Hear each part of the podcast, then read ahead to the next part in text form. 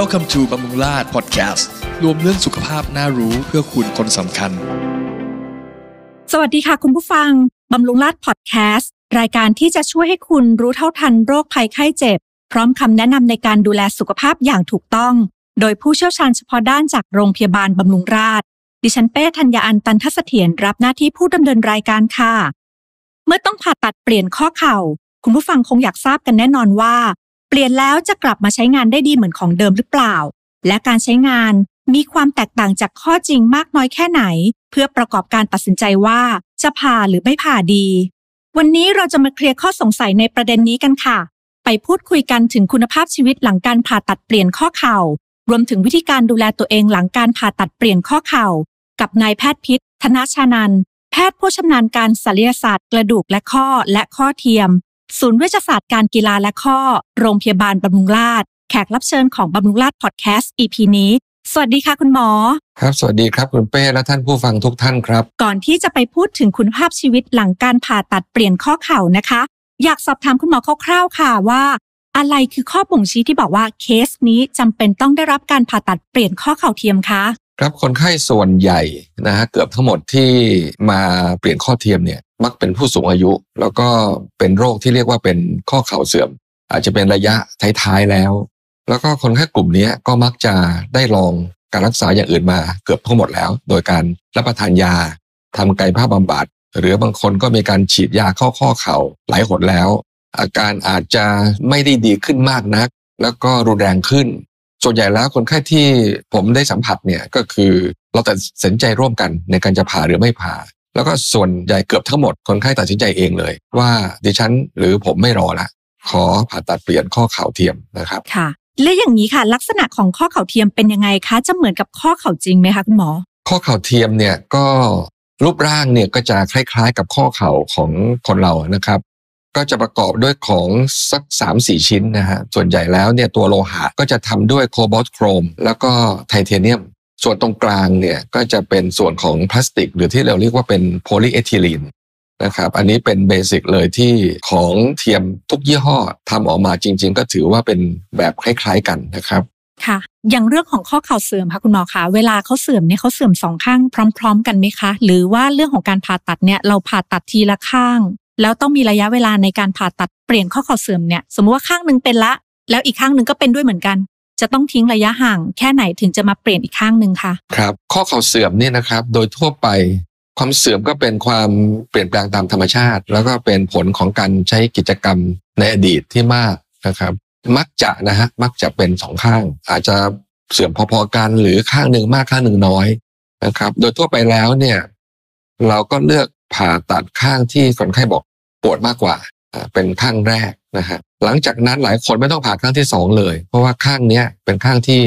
กลายเป็นข้างหลัก แล้วเขาก็ใช้งานแล้วเขาก็มีความพอใจตามสมควร แล้วก็ข้างที่ไม่ได้ผ่าเนี่ยที่เคยเจ็บมากก็อาจจะเจ็บน้อยลงด้วยซ้ำไป เพราะข้างที่ผ่าแล้วเนี่ยเป็นตัวรับน้ำหนักอย่างนี้ก็มีนะครับ หรือบางคนจะมาผ่าข้างที่สองเนี่ยเรา แนะนำว่าก็อาจจะรอให้อาการอักเสบทุกอย่างหายดีแล้วถึงจะผ่าโดยทั่วไปก็สักสามสี่เดือนก็คงทำได้แล้วนะครับผ่าตัดสองข้างดีกว่าไหม อันนี้โดยทั่วไปก็ต้องเรียนว่าผ่าตัดสองข้างเนี่ยข้อดีก็คือทำจบในครั้งเดียว เจ็บครั้งเดียว ค่าใช้จ่ายอาจจะถูกลงกว่าส่วนหนึ่งนะครับ แต่ก็ต้องยอมรับว่ามีความเสี่ยงทุกอย่างมากขึ้นอาจจะเรียกว่าเป็นสองเท่า การใช้เวลาในห้องผ่าตัดสองเท่านะครับ โอกาสการติดเชื้อก็อาจจะมากขึ้น ก็มากขึ้นนะครับ คนไข้หลายคนที่มาทำผ่าสองข้างเนี่ยอย่างโดยเฉพาะในบรมราชเนี่ยเรามีคนไข้ต่างชาติอยู่เยอะพอสมควร บางคนก็บินมาแล้วเนี่ยนะฮะมันก็คงไม่ใช่กลับไปแล้วบินมาใหม่เป็นเรื่องที่ไม่ใช่ง่ายนัก นะครับเขาก็ตัดสินใจผ่าเลยสองข้างในในชาวต่างชาติก็มีอยู่เยอะนะครับค่ะแล้วอายุการใช้งานของข้อเข่าเทียมเนี่ยจะอยู่กับเราได้นานแค่ไหนคะคุณหมอ โดยทั่วไปผมเองจะอธิบายกับคนไข้ว่า อายุเนี่ยเนื่องจากเป็นของเทียม ก็ถ้าเราทำทุกอย่างได้ถูกต้องนะครับ น่าจะอยู่ได้สักสิบห้าถึงยี่สิบปี แต่ผมมักจะเปรียบเทียบอย่างนี้นะครับว่าเราซื้อรถมาคันหนึ่งถามว่ารถคันนี้จะใช้ได้นานแค่ไหน แต่ละคนไม่เหมือนกัน ถ้าเราดูแลรถได้อย่างดี ใช้ได้นาน แต่ถ้าใช้สมบูรณ์สมบัติมาก โดยที่ไม่ได้ดูแลเลย รถก็ก็พังเร็วนะครับ ก็เหมือนกันครับค่ะ ถ้าพูดถึงกระบวนการที่จะเกิดขึ้นค่ะ หลังจากการผ่าตัดเปลี่ยนข้อเข่าเทียมคืออะไรบ้างคะ ไม่ว่าจะเป็นเรื่องของระยะในการพักฟื้น หรือว่าเรื่องไหนที่เราจะต้องมีการดูแลเป็นพิเศษอะคะคุณหมอครับกระบวนการที่จะเกิดขึ้นหลังการผ่าตัดนี่นะครับ เนื่องจากการผ่าตัดข้อเข่าเทียมเนี่ยเป็นการผ่าตัดใหญ่หรือว่า major surgery เพราะฉะนั้นก็ต้องมีแผลผ่าตัดที่มีขนาด เรียกว่าพอสมควรแล้วกัน ที่จะใส่อุปกรณ์ชิ้นนี้เข้าไปได้นะครับ แล้วก็มีการอักเสบซึ่งเป็นเรื่องปกติอยู่แล้ว หลังการผ่าตัดทั่ว ๆ ไปนะครับ ปกติแล้วเนี่ยการที่จะต้องดูแลอันแรกเลยนะครับ แผลผ่าตัดนี้เนี่ยแพทย์ก็จะแนะนำคนไข้ว่าต้องรักษาให้แห้งไม่เปียกน้ำเป็นระยะเวลาหนึ่ง โดยทั่วไปเนี่ยก็มักจะเป็นช่วง 10ถึง14 วันนะครับ แล้วก็อาการอักเสบทั้งหลายเนี่ย ก็จะมียาช่วย และอาการนี้ก็จะค่อยๆ ลดลงเป็นลำดับจนหายไปในที่สุดนะครับ ค่ะ ทีนี้เรื่องของการทำกายภาพบำบัดเนี่ยจำเป็นไหมคะ ต้องทำอะไรบ้างหรือว่าจะต้องมีระยะเวลาในการทำกายภาพบำบัดมากน้อยแค่ไหนคะกายภาพบำบัดเป็นสิ่งจำเป็นแน่นอนนะครับ โดยทั่วไปเนี่ยหลังผ่าตัดเอ่อโดยเฉพาะที่บำรุงราษฎร์เนี่ยถ้าเราผ่าตัดช่วงเช้านะครับถ้าคนไข้ไม่มีอาการคลื่นไส้หรือง่วงนอนมากนัก บ่ายเราจะให้ทำกายภาพครั้งแรกเลย นะครับ ไม่ให้นอนหลายวัน แต่ถ้ายังไม่ไหวยังไงวันรุ่งขึ้นก็ต้องทำโดยทั่วไปแล้วการทำกายภาพบำบัดก็คือ จะมีนักกายภาพมาช่วยให้ฝึกเดินในท่าที่ถูกต้องนะครับ แล้วก็มีการออกกำลังกายกล้ามเนื้อให้แข็งแรง มีการทำท่างอเหยียดนะครับ เพราะว่าหลังผ่าตัดเนี่ยอย่างแรกเลยก็มีกระบวนการอักเสบแบบที่เรียนไว้ คนไข้ก็จะงอเหยียดได้ไม่ไม่สุดอยู่แล้ว ก็ต้องอาศัยนักกายภาพเนี่ยมาช่วยเหลือนะครับ การทำกายภาพเนี่ยก็ทำอยู่ทุกวันอยู่แล้วในช่วงที่คนไข้แอดมิดอยู่ในโรงพยาบาล แล้วก็ทำต่อเนื่องอีก จะเรียกว่าสักพักหนึ่งหลังจากที่ออกจากโรงพยาบาลแล้ว ทั่วๆไปถ้าเป็นไปได้เนี่ยการทำกายภาพตั้งแต่ผ่าตัดแล้วจนถึง จะเรียกว่าหยุดทำเนี่ยก็อาจจะสักสองถึงสามอาทิตย์นะครับ ถ้าเป็นไปได้ครับผมค่ะถ้าพูดถึงสิ่งที่อาจจะเกิดขึ้นค่ะคุณหมอ อาจจะมีสิ่งที่เกิดขึ้นหลังจากการผ่าตัดเปลี่ยนข้อเข่าเทียมไหมคะ แล้วก็ถ้ามีเนี่ยคือจะมีอะไรบ้างคะคุณหมอคะ ครับอย่างที่เรียนเมื่อสักครู่นี้นะครับ ก็อย่างแรกก็คือเป็นการอักเสบนะครับ อักเสบเนี่ยอาจจะมีบวมนะฮะบวมที่บริเวณแผลนะครับ ก็เป็นเรื่องที่ปกตินะครับ แล้วก็บางคนมีไข้เล็กน้อยนะหลังผ่าตัด ก็ต้องดูว่าไข้นี้ไม่ใช่สาเหตุมาจากอาการข้างเคียงที่รุนแรงนะครับ อาการเหล่านี้ก็มักจะหายไปในในที่สุด ครับคุณหมอคะแล้วถ้ามีอาการข้างเคียงแบบไหนที่แสดงถึงความผิดปกติ ที่เราจะต้องมีการสังเกตมากเป็นพิเศษ นอกจากที่เมื่อสักครู่ที่คุณหมอบอกไหมคะครับ ก็การผ่าตัดทุกอย่างเนี่ยในฐานะผมเป็นแพทย์ผ่าตัดที่เรากลัวแล้วก็ไม่อยากให้เกิดขึ้นเลยนะฮะก็คือการติดเชื้อนะฮะอย่างไรก็ตามมันก็เกิดขึ้นได้นะฮะอาจจะ 0.01%หรือ 0.5%อันนี้ก็แล้วแต่เอ่อปัจจัยแวดล้อมหลาย ๆ อย่างนะครับ แต่ว่าสิ่งเหล่านี้เนี่ยเราจะเตือนคนไข้เสมอว่า เอ๊ะถ้าเกิดแผลเนี่ยมันมีอาการแดงผิดปกตินะครับ บวมผิดปกติ หรือว่าที่ดูแล้วชัดเจนกว่านั้น เช่น มีของเหลวไหลออกมาจากแผลเนี่ยอันนี้ไม่ดีเลย ก็คงต้องเรียกมาพบแพทย์นะครับ อีกอันหนึ่งที่อาจจะเกิดขึ้นได้นะครับ แต่ว่าในคนไทยอาจจะน้อยกว่าชาวต่างชาติ ก็คือการที่หลังผ่าตัดเนี่ยขาจะบวมมากผิดปกติ แล้วก็อันนี้มันอาจจะเกิดจากการที่มีเส้นเลือดอุดตันในขา เรียกว่าเป็น deep vein thrombosis นะครับ ซึ่งเราอาจจะพบได้ในชาวต่างชาติมากกว่าในคนไทยหรือคนเอเชียนะครับ เพราะฉะนั้นอีกอันหนึ่งที่คนไข้ขาข้างที่ผ่าเนี่ยบวมมากผิดปกติแล้วปวด อันนี้ก็ต้องนึกถึงเรื่องนี้ไว้ด้วยค่ะ การสังเกตค่ะ ไม่ว่าจะเป็นเรื่องของการติดเชื้อหรือว่าอาการที่ขาบวมมากอันนี้เนี่ยระยะหลังจากที่มีการผ่าตัดเปลี่ยนข้อเข่าเทียมแล้วเนี่ย มันจะเป็นใช้ระยะเวลาประมาณเท่าไหร่ล่ะคะคุณหมอคะถ้าอาจจะเกิดขึ้นได้ ก็คงในช่วงสักเดือนแรกเลยนะฮะที่ต้องระวังเป็นพิเศษนะครับ ค่ะ อย่างนี้การติดเชื้อเนี่ยอาจจะเกิดขึ้นจากการที่หลังจากที่เรากลับไปแล้วการดูแล แผลอาจจะไม่ดีเพียงพอหรือเปล่าคะคุณหมอคะอาจจะเป็นไปได้ไหมคะครับก็ต้องเรียนตรงๆว่าจริง ๆ เกิดขึ้นได้หลายสาเหตุนะครับ ว่าทีมแพทย์ผ่าตัด หรือว่าสถานที่ห้องผ่าตัดอันนี้ มีมาตรฐานดีถูกต้องไหมนะฮะถ้าเราทำทุกอย่างตามมาตรฐานของสเตอรอยด์เทคนิคแล้วเนี่ยสิ่งเหล่านี้คงไม่น่าจะเกิดขึ้นจากในห้องผ่าตัดของโรงพยาบาลแต่ก็อีกอันหนึ่งอย่างที่เราคุยกันไว้เมื่อสักครู่ว่าแผลเปียกน้ำเนี่ยสำคัญมากเลย คนไข้บางคนอาจจะไม่ได้มัดระวัดระวังมาก แผลเปียกน้ำน้ำมันก็ไม่ใช่ของสะอาด ซึมเข้าไปในแผลเนี่ยสุดท้ายแล้วก็เกิดการมีเชื้อโรคแล้วก็เพาะเชื้อขึ้นไปในในตำแหน่งแผลผ่าตัดตรงนั้น นะเพราะฉะนั้นอย่างผมขอย้ำอีกทีว่าในช่วงที่หลังผ่าตัดเนี่ยในช่วงสัก 10ถึง14 วันที่ที่เรียนแล้วเนี่ยแผลมันยังอาจจะปิดไม่สนิทนะครับเพราะฉะนั้นต้องห้ามถูกน้ำนะครับโดยทั่วไปแล้วหลังจาก 10 14 วันเนี่ยหมอก็อาจจะบอกว่าโอเคคุณถูกน้ำได้ แต่นี่ก็ต้องให้แพทย์ผู้ผ่าตัดเป็นผู้แนะนำก่อนว่าเมื่อไหร่จะถูกน้ำได้ โดยไม่ต้องมีพลาสเตอร์ปิดนะครับค่ะถ้าอย่างนี้กรณีที่คนไข้ ถูกน้ำจริงๆนะคะคุณหมอก็คือต้องมีการกลับมาที่โรงพยาบาลมาทำการล้างแผลเปลี่ยนหรือว่าเราสามารถทำเองได้เลยคะผมว่าต้องกลับมาที่โรงพยาบาลดีกว่านะครับค่ะโดยโดยทั่วไปแล้วที่โดยเฉพาะที่บำรุงราษฎร์เนี่ยเราใช้เป็นพลาสเตอร์ที่เป็น waterproof นะฮะหรือตัวกันน้ำอยู่แล้วนะฮะแต่ก็ต้องระมัดระวัง เช่น บางทีมันอาจจะมีรอยถลอกที่พลาสเตอร์ น้ำเข้าไปแช่อยู่โดยที่คนไข้ก็ไม่ได้สังเกตนะก็ต้องย้ำเขาเสมอเลยว่าถ้าพลาสเตอร์มัน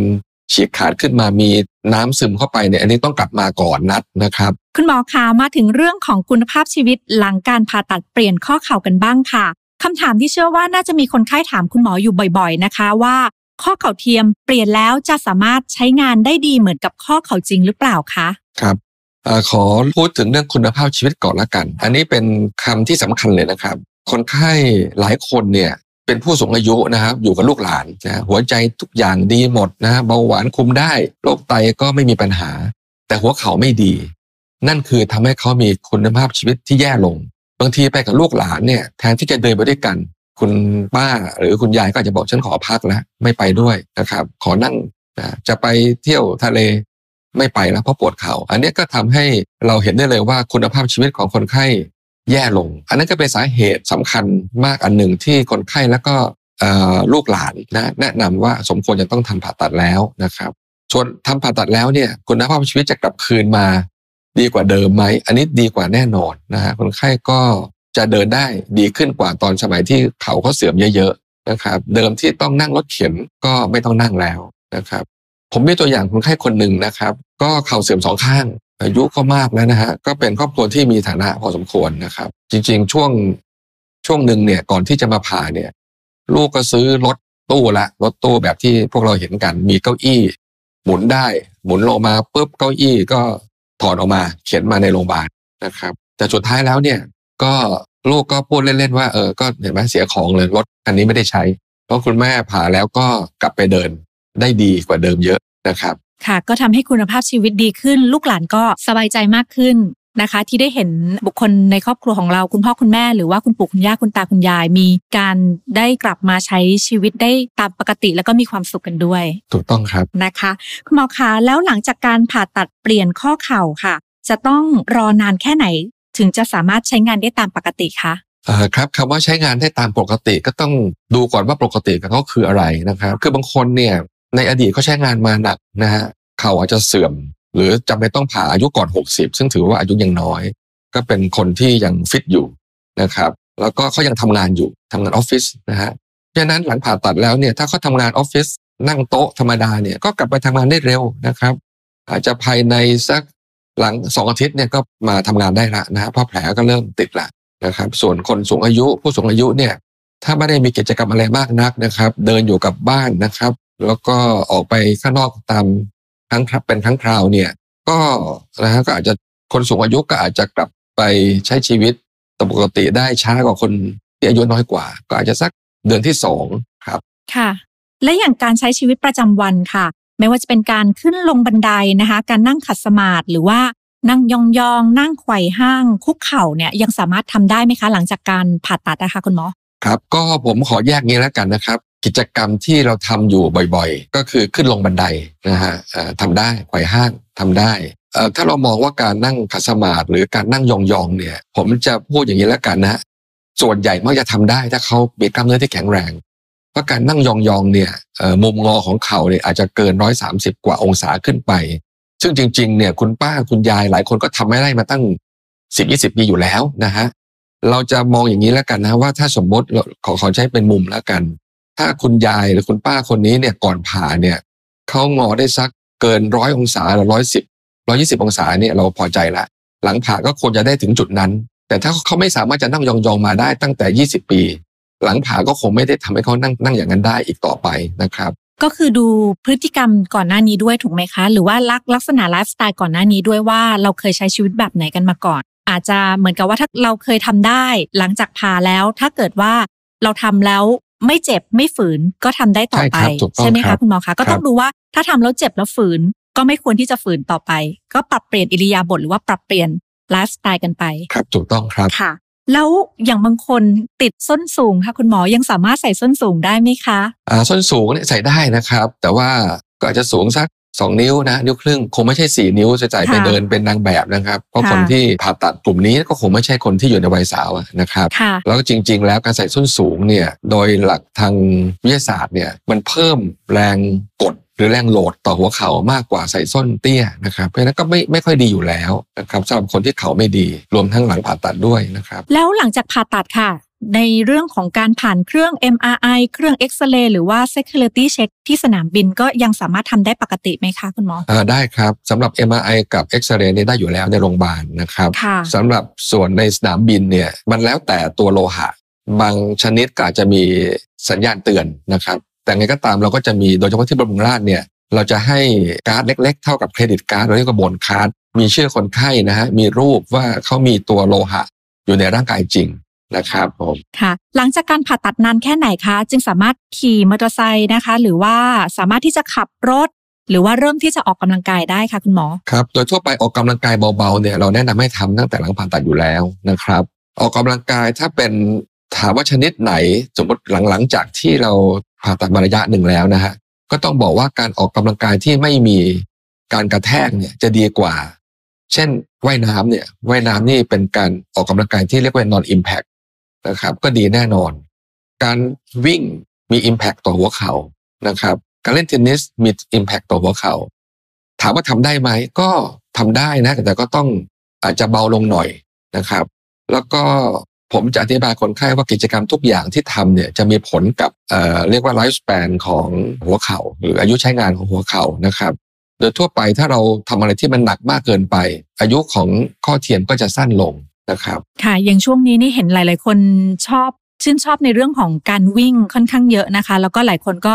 อาจจะกังวลค่ะ โดยเฉพาะอย่างยิ่งพอผ่าไปแล้วเนี่ยอุ้ยอยากจะกลับมาวิ่งเหมือนเดิมได้หรือเปล่าแต่ดังที่คุณหมอได้บอกมานะคะว่า ก็คือสามารถทำได้แต่ก็ต้องเบาลงจากที่กระแทกหนักๆก็ต้องแบบหาท่าหรือว่าให้มันมีความซอฟต์ลงอย่างนี้ถูกไหมคะ ถูกต้องครับ แต่การวิ่งเนี่ยผมเรียนอย่างนี้แล้วกันเนื่องจากตอนนี้ก็เป็นกีฬาที่ทุกคนสนใจค่ะอยู่แล้วนะฮะใช่ค่ะการวิ่งนี่เป็นการกระแทกนะฮะไม่มากก็น้อย แต่ก็ต้องยอมรับว่ากิจกรรมทุกอย่างมีผลกับอายุใช้งานของข้อเข่าเทียม สมมุติว่านะครับ เราทำผ่าตัดข้อเข่าเทียม ยี่ห้อเดียวกันเอ่อข้างขวาเหมือนกันแต่คนไข้คือว่าคุณยาย คนหนึ่งอายุ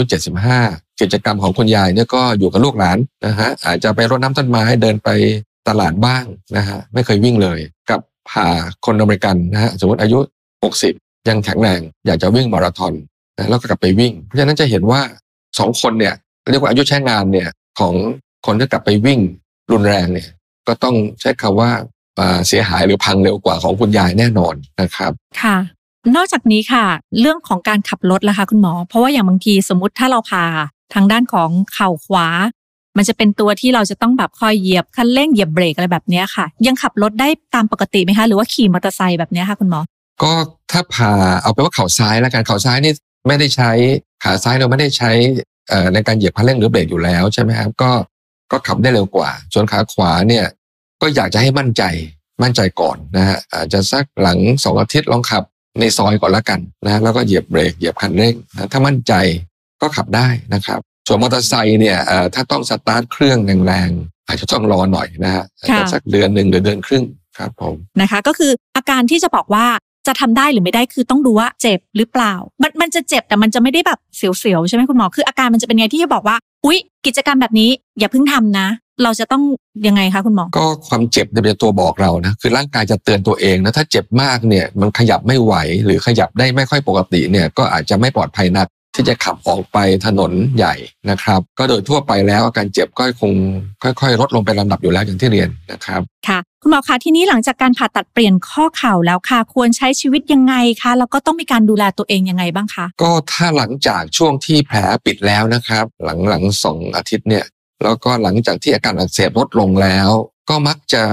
อันนี้ก็เป็นแล้วแต่คนนะครับสักเดือน 2 เดือนหรือแม้กระทั่ง3 เดือน สมมติเขาเนี่ยเริ่มยุบบวมลงนะฮะไม่มีอาการที่อุ่นนะฮะแผลทุกอย่างดีหมดก็ใช้ชีวิตทุกอย่างได้ตามปกตินะฮะ ยกเว้นอย่างที่คุยเมื่อกี้เนี่ยการเล่นกีฬาหนักๆมากก็ต้องระมัดระวังบ้างครับ แล้วก็มีข้อจำกัดอะไรสำหรับคนที่มีการใช้ข้อเทียมไหมคะ เช่น มีอะไรที่แบบไม่ควรทำเด็ดขาดเลย เพราะว่าจะเป็นอันตรายกับข้อเข่าเทียมหรือว่ามีกิจกรรมประเภทไหนที่ควรเลี่ยงอย่างเด็ดขาดเลยไหมคะคุณหมอคะอ่าเลี่ยงเด็ดขาดเลยคงก็คงไม่ค่อยมีนะครับ แต่ว่าอย่างที่เรียนเนี่ยไอการที่ทำอะไรก็ตามที่เป็นการกระแทกมากๆเนี่ยก็อาจจะทำให้อายุการใช้งานเนี่ยสั้นลงนะครับ คุณหมอคะแล้วนอกจากการว่ายน้ำแล้วค่ะ ที่คุณหมอแนะนำนะคะ แล้วการออกกำลังกายรูปแบบไหนที่เหมาะกับผู้ที่ผ่าตัดเปลี่ยนข้อเข่าอีกคะก็อาจจะเป็นพวกที่เป็นเรียกว่า non impact นะหรือการที่มีการกระแทกน้อยหรือไม่ได้กระแทกนะฮะเช่นในยิมเนี่ยตัวที่เป็น elliptical ก็น่าจะดีนะเป็นการแทนการวิ่งนะฮะก็ไม่มีการกระแทกกับเขา ขี่จักรยานก็ได้นะครับ หรือถ้าถามว่าจะวิ่งก็คงวิ่งได้เบาๆนะฮะวิ่งได้เบาๆ อย่าไปรุนแรงมาก หรืออย่าให้มีระยะที่มากเกินไปครับค่ะ เพราะฉะนั้นการปั่นจักรยานยังสามารถทำได้อยู่ทำได้ครับค่ะ ก็ถือว่าเป็นอีกหนึ่งทางเลือกนะคะ ให้กับผู้ป่วยที่ได้มีการผ่าตัดเปลี่ยนข้อเข่านะคะ การออกกำลังกายมากน้อยแค่ไหนจึงจะเหมาะสมกับผู้ที่ผ่าตัดเปลี่ยนข้อเข่าคะการออกกำลังกายถ้าไม่ใช่ส่วนที่เป็นหัวเข่านะครับ เช่น ส่วนบนของร่างกายก็ทำได้ปกติทุกอย่างนะครับ ส่วนที่เป็นแถวบริเวณเข่าเนี่ยจริง ๆ เราอยากจะเน้นตัวที่เป็นกล้ามเนื้อกล้ามเนื้อด้านหน้าขานะคือกล้ามเนื้อ quadriceps ก็คือเราเน้นการทำ quadriceps strengthening exercise กล้ามเนื้อต้นขามัดนี้เนี่ยถ้าแข็งแรงมากขึ้นเรื่อยๆ ก็จะทำให้คนไข้เนี่ยเดินคล่องขึ้น ขึ้นบันไดลงบันไดได้สะดวกขึ้นนะครับ ก็เป็นประโยชน์กับคนไข้ด้วยครับ ค่ะ ทีนี้ค่ะนอกจากเรื่องของการออกกำลังกายแล้วค่ะหลายคนอาจจะสงสัยเรื่องของอาหารเสริมนะคะว่าต้องรับประทานอาหารเสริม หรือว่าต้องดูแลอะไรเป็นพิเศษเพื่อช่วยเซฟข้อเข่าเทียมหรือเปล่าคะคุณหมอสำหรับในข้อเข่าเนี่ยนะครับเอาไปว่าก่อนผ่าเนี่ยคุณหมอหลายคนเนี่ยก็มักแนะนำอาหารเสริมที่ช่วยบำรุงกระดูกอ่อน หรือ cartilage นะก็มีหลายยี่ห้อนะฮะหลายรูปแบบครับก็ทานมาจนกระทั่งไม่ไหวละถึงเปลี่ยนข้อ แต่ในเมื่อเปลี่ยนข้อแล้วเนี่ยในข้อนี้เนี่ย ก็จะมีเฉพาะตัวโลหะกับพลาสติกนะฮะก็ไม่มีกระดูกอ่อนต่อไปอีกแล้ว โลหะกับพลาสติกก็ไม่ต้องการอะไรที่ไปบำรุงนะครับผมสุดท้ายค่ะคุณหมอมีข้อแนะนำหรือว่าเรื่องอะไรที่อยากจะกล่าวเพิ่มเติมเกี่ยวกับคุณภาพชีวิตหลังจากการผ่าตัดเปลี่ยนข้อเข่าให้กับคุณผู้ฟังไหมคะ ครับก็อย่างที่คุยไปบ้างแล้วนะฮะว่า คนไข้โดยประสบการณ์ผมเนี่ยที่เจอกันมาก็ทั้งตัวคนไข้เองกับลูกหลานนะครับแน่นอนหลักการผ่าตัดเปลี่ยนเข่าฟังดูน่ากลัวอยู่แล้วนะฮะเป็นการผ่าตัดใหญ่ ไม่มีใครอยากผ่าตัดนะครับคนไข้ที่เรามาผ่าเนี่ยเราเจอกันมากกว่าหนึ่งครั้งแน่นอน แล้วก็รวมทั้งคนไข้หลายคน ลูกหลานเนี่ยเจอคุณหมอมาแล้วหลายคนหลายโรงพยาบาล สุดท้ายเนี่ยเหตุผลที่สำคัญในการที่จะมาผ่าตัดนะครับไม่ว่ากับใครก็ตามนะฮะรวมทั้งที่บำรุงราษฎร์ ก็เพราะว่าเขารู้สึกว่าไอ้ quality of life หรือคุณภาพชีวิตเขาเนี่ยแย่ลงจนเขาไม่อยากจะอยู่อย่างนี้อีกต่อไปแล้วนะเขาอยากจะไปมีชีวิตเหมือนเมื่อก่อนกับลูกหลานไปไหนมาไหนด้วยกันได้นะไม่ใช่ต้องมานั่งอยู่กับบ้าน แล้วก็ลูกหลานไปเที่ยวกันโดยไม่มีเขานะครับ เพราะฉะนั้นคุณภาพชีวิตเป็นสิ่งสำคัญ ถ้าอยากได้กลับคืนมาให้ใกล้เคียงเหมือนก่อนเข่าเสื่อมก็คิดว่าการผ่าตัดเปลี่ยนข้อเข่าเนี่ยนะถ้าเราเลือกในเคสที่ถูกต้องเนี่ย เป็นผลดีแน่นอนครับเป้าหมายสูงสุดนะคะของการผ่าตัดเปลี่ยนข้อเข่าเทียมนะคะ ก็คือให้ผู้ป่วยสามารถกลับไปมีคุณภาพชีวิตที่ดี แล้วก็มีความสุขกับกิจกรรมที่ชื่นชอบได้เหมือนเดิมนะคะ หวังว่าวันนี้คุณผู้ฟังจะได้ข้อมูลไปประกอบการตัดสินใจกันอย่างครบถ้วนนะคะ ต้องขอขอบคุณคุณหมอพิษธนชานันแพทย์ผู้ชำนาญการศัลยศาสตร์กระดูกและข้อและข้อเทียม ศูนย์เวชศาสตร์การกีฬาและข้อ โรงพยาบาลบำรุงราษฎร์ที่มาตอบข้อสงสัยให้กับคุณผู้ฟังทุกท่านนะคะ วันนี้หมดเวลาของบำรุงราษฎร์พอดแคสต์แล้ว แต่คุณผู้ฟังยังสามารถตามฟังย้อนหลังได้ทุก EP ผ่านทาง YouTube Spotify Google Podcast และ Apple Podcast หากคุณผู้ฟังถูกใจเนื้อหา ฝากกดไลค์ กดแชร์ และกด Subscribe หรือ Notification แจ้งเตือนไว้ เพื่อจะได้ไม่พลาดทุกความน่าสนใจค่ะสำหรับคุณผู้ฟังที่มีข้อสงสัยหรือข้อเสนอแนะเพิ่มเติม สามารถฝากไว้ในคอมเมนต์ หรือส่งคำถามมาที่บำรุงราษฎร์ YouTube ก็ได้นะคะ วันนี้ดิฉันและคุณหมอต้องขอลาทุกท่านไปก่อน แล้วพบกันใหม่ EP หน้า สวัสดีค่ะ ครับ สวัสดีครับ